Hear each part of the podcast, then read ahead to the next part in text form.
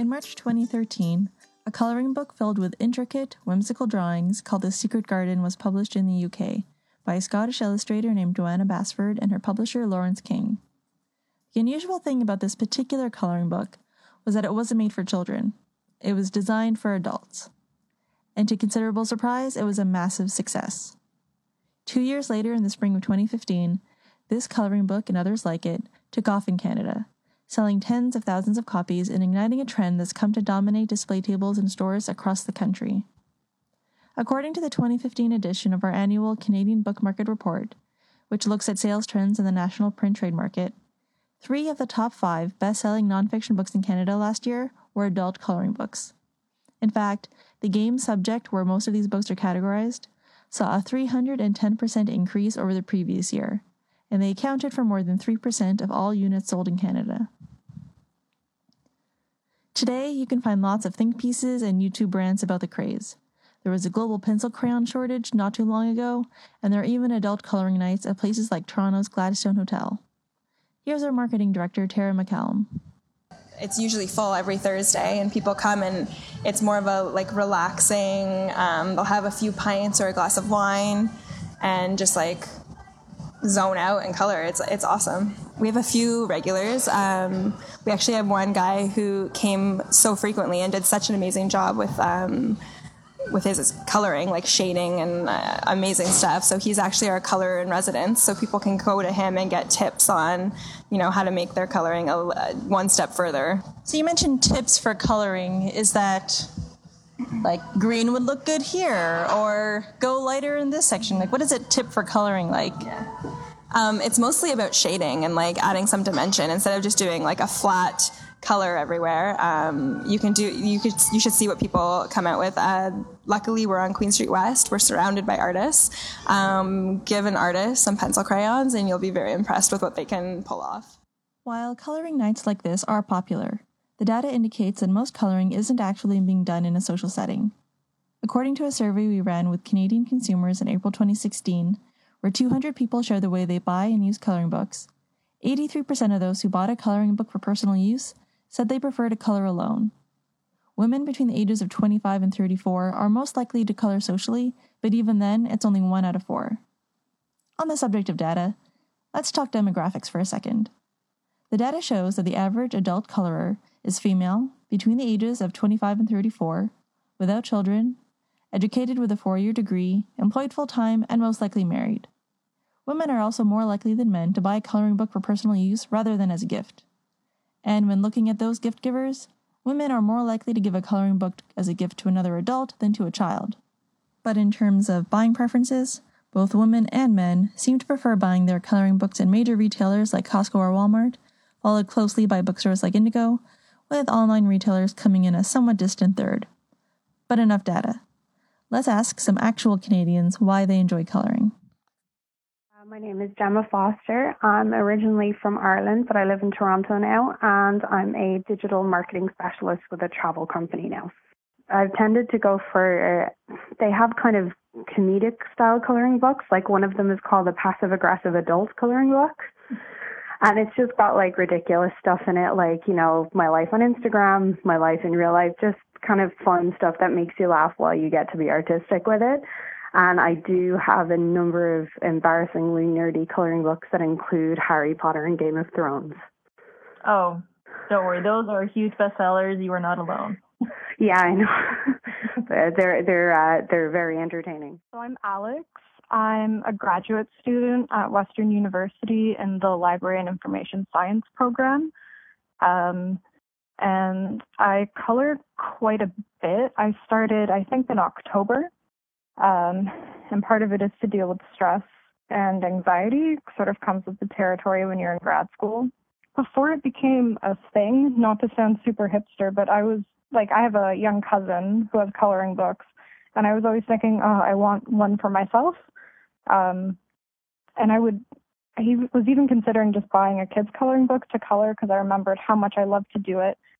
And I'm not particularly artistic. I can't really draw, at least not to like my own standards. So it's less stressful uh, and it's a good creative outlet because you can't really mess it up.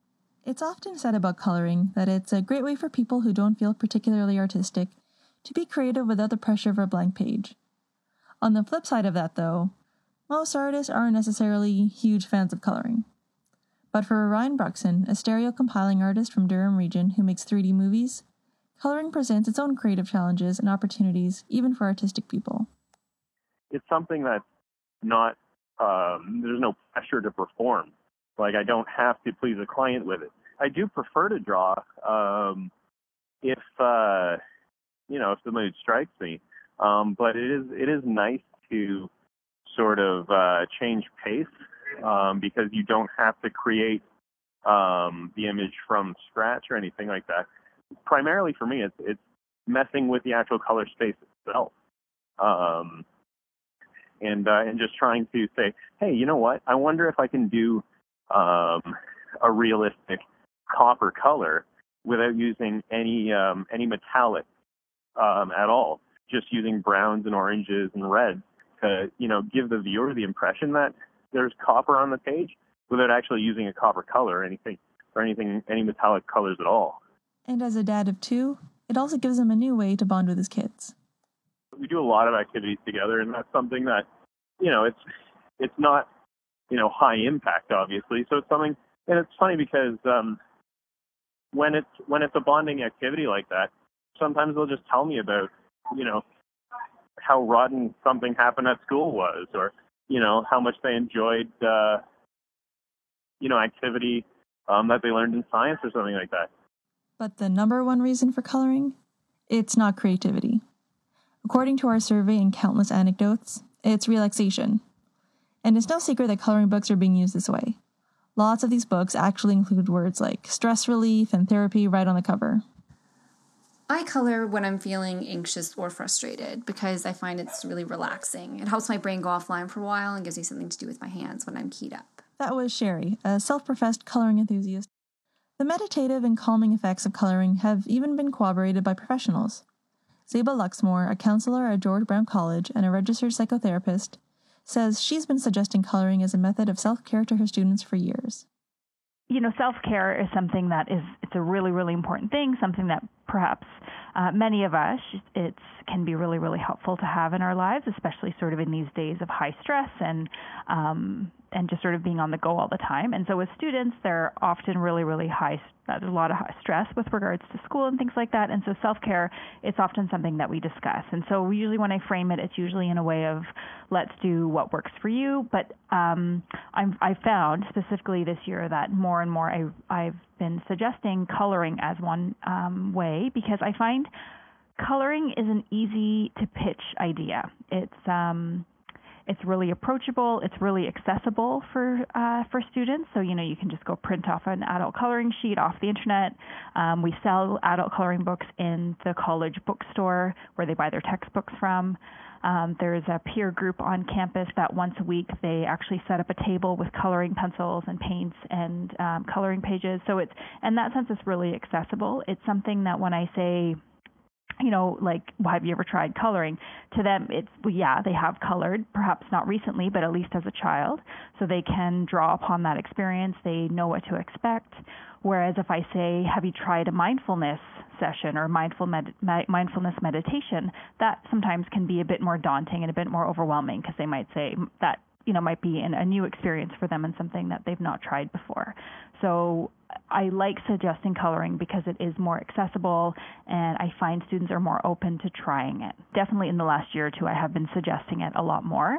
Um, however, before that, there, you know, in the therapy world, there's and in sort of mindfulness um, like area, there's you know something called mandalas that um, I've often had printouts of and, and encourage students to color as well. So that was, I'd say, like for the last, I don't know, seven, eight years, I've had handouts of those mandalas in my office that I would occasionally give out to students, but um, but it wasn't. I don't. I, I don't know. I just never gave them out as often as now. I'm now that since coloring has become more of a mainstream thing, it just sort of feels like it's easier to um, to sort of explain and to get across to students. So, okay, we've established that adult coloring books are a big deal. But how much longer are they going to stick around? Last fall, Daniel Rotsztain turned his illustrations of every library branch in Toronto into a coloring book called All the Libraries Toronto with Dundurn Press. At the time, it seemed like serendipity. Daniel had all these amazing black and white illustrations already created when the coloring craze took off. All the Libraries Toronto um, started out as a blog. It was an illustration project where I visited every branch of the Toronto Public Library and drew their exteriors. Um, and I, I, did so in kind of a simple pen and ink style. Uh, and I wanted to create a record of all the buildings in a similar style so people could compare them all and see how different each branch was and how different each part of the city was and in kind of a cohesive way. When I first released the drawings, um, when people saw them, they asked me, "When's the coloring book coming out?" Because they the drawings kind of really lend themselves to that, and the adult coloring craze was just beginning to start. So um, I, I I released drawings, and I, I wanted to create a book of the drawings with descriptions, and I kind of shopped it around, and Dundurn was really receptive to the idea and they said, Do you mind if we market it as a coloring book? And that sounded fantastic to me because if uh, I was, uh, the idea was transforming into that anyway. Some people are saying, Is this a fad? And I don't think it is because I think adults were coloring for a long time. It's just now they've kind of come out about it. Also unconcerned, Carrie Gleason, the editorial director at Dundurn. Definitely been a good thing uh, for the book industry. Our sales in our coloring book don't don't show any signs of slowing down. We're it's still selling strong. We're not seeing um, nearly the same kind of returns that we would with with another book that's not a coloring book. Possibly because the book is selling into different um, different markets, so you know gift shops as opposed to you know Indigo or so those stores or Madoko, say stores like that. So those stores are less likely to return. So we're definitely seeing strong sales. Where we've um, we've we're almost through our first printing of the book. We'll probably reprint just to capitalize on the um, you know tourist season coming up and stuff like that. So I don't I don't think it's gonna. I mean, all it's a trend. So all trends eventually fade away or or or whatever. But I don't think this one is going anywhere fast. I think what'll happen is that we'll just oversaturate the market with too many, too many color book, too many coloring books, too many options. Though not all adult coloring books fall into this category, most of them do. So let's look at sales trends in the games subject for insight. If we look at the games market share in Canada for the last year, and by the way, a market share is the percentage of units sold in this category relative to all units sold in Canada keeping in mind that we're only looking at print books. We can see that the games category rose steadily starting last summer, hitting 1% in June, then 2.5% in August, and then an all time high of about 3.5% over the holidays. Since then, it's dropped down to just over 2%, which is about where it was in July. So make of that what you will. It's too soon to call, but if the trend is on the decline, that would definitely be good news to its many detractors. Maybe you've heard this particular rant from actor and YouTuber Russell Brand. The best selling books in the world are no longer Bibles, Qurans, or interesting scientific introspectives on the workings of anatomy and the universe. They're colouring books. What has turned us into terrified divs that want to live in childish stupors? I suppose you can't argue with the fact if people are buying these books, then obviously it is fulfilling a need. But what is this need? What is this disconnect? What have we lost that the answer to us seems to be, look, I'm just going to do some colouring in. Please leave me alone. Can't just retreat into childhood and hope that the adult problems of the world will disappear. I mean, this is an apocalyptic end of days item that adults are so terrified, so mentally ill and frustrated that they're going to re- regress to a second childhood rather than face up to the very adult problems we have of approaching Armageddon. So, is it infantilizing? Much has been written about the Peter Pan market, where adults read YA books, go to summer camps or playhouses, and now color. Are we regressing as a society? Uh, it's a bit unfair. I think it's being a bit harsh on it. I think there is a nice sort of safety and security to coloring, right? It's when I suggest to a student, hey, you you know, maybe go draw. If I give you a blank sheet of paper and what to draw, that's like brings on a whole other level of like overwhelm and daunting. Whereas it, with the coloring, yeah, sure, it you know there already is a picture that you have to color, so there is some security in terms of and parameters in terms of like you're coloring within those lines, and um, you know I I just don't see it as infantilizing or aggressive behavior. Um, we do a lot of things that children do, and I think just because we're grown ups doesn't mean we can't um, enjoy some of the same kinds of things, right? I mean, grown ups and adults play in their own way. Uh, we read books, we write, you know, there's just all kinds of, sim- it's just sort of a silly, I think that's a, a really silly criticism of. You pick up a coloring book for a different reason that you pick up a book to read. I don't, I don't think they're, I don't think they're direct in direct competition with each other. I think that people who enjoy coloring or crafts or anything like that, like this, this is another thing that they do in addition to reading. I don't think it's a competition at all. I'm not sure if it's going to be around forever, but I can speak for myself and say that I'll probably continue doing it. There certainly doesn't seem to be any shortage of ideas for adult coloring books. There are, of course, lots of pop culture options like the current Game of Thrones, Doctor Who, and Harry Potter books, but there are also wackier ones, like the one all about Bill Murray called Thrill Murray, Color Me Drunk, a drinking and drawing activity book, and Dinosaurs with Jobs. So, on that note, let's ask our panel of colorers and experts if they can identify the real adult coloring book that was actually published in 2015 from this lineup.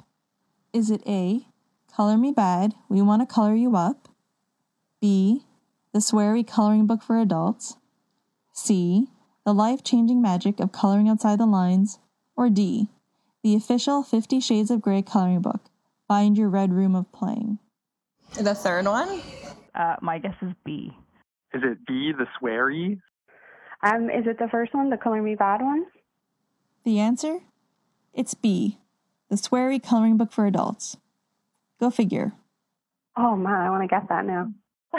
there you go. There's a good recommendation for you. It's an awesome recommendation. I'm glad the Fifty Shades one wasn't real. That would be disturbing. According to our survey, 40% of those who bought an adult coloring book last year gave it as a gift, and it's interesting to note that more than half of gift givers gave the book to a child under 11. So I suppose you can take the craze with a grain of salt. But at the end of the day, a whopping 86% of book buyers also said they plan to buy the same number or more coloring books in 2016. So we probably haven't seen the last adult coloring book hitting shelves just yet.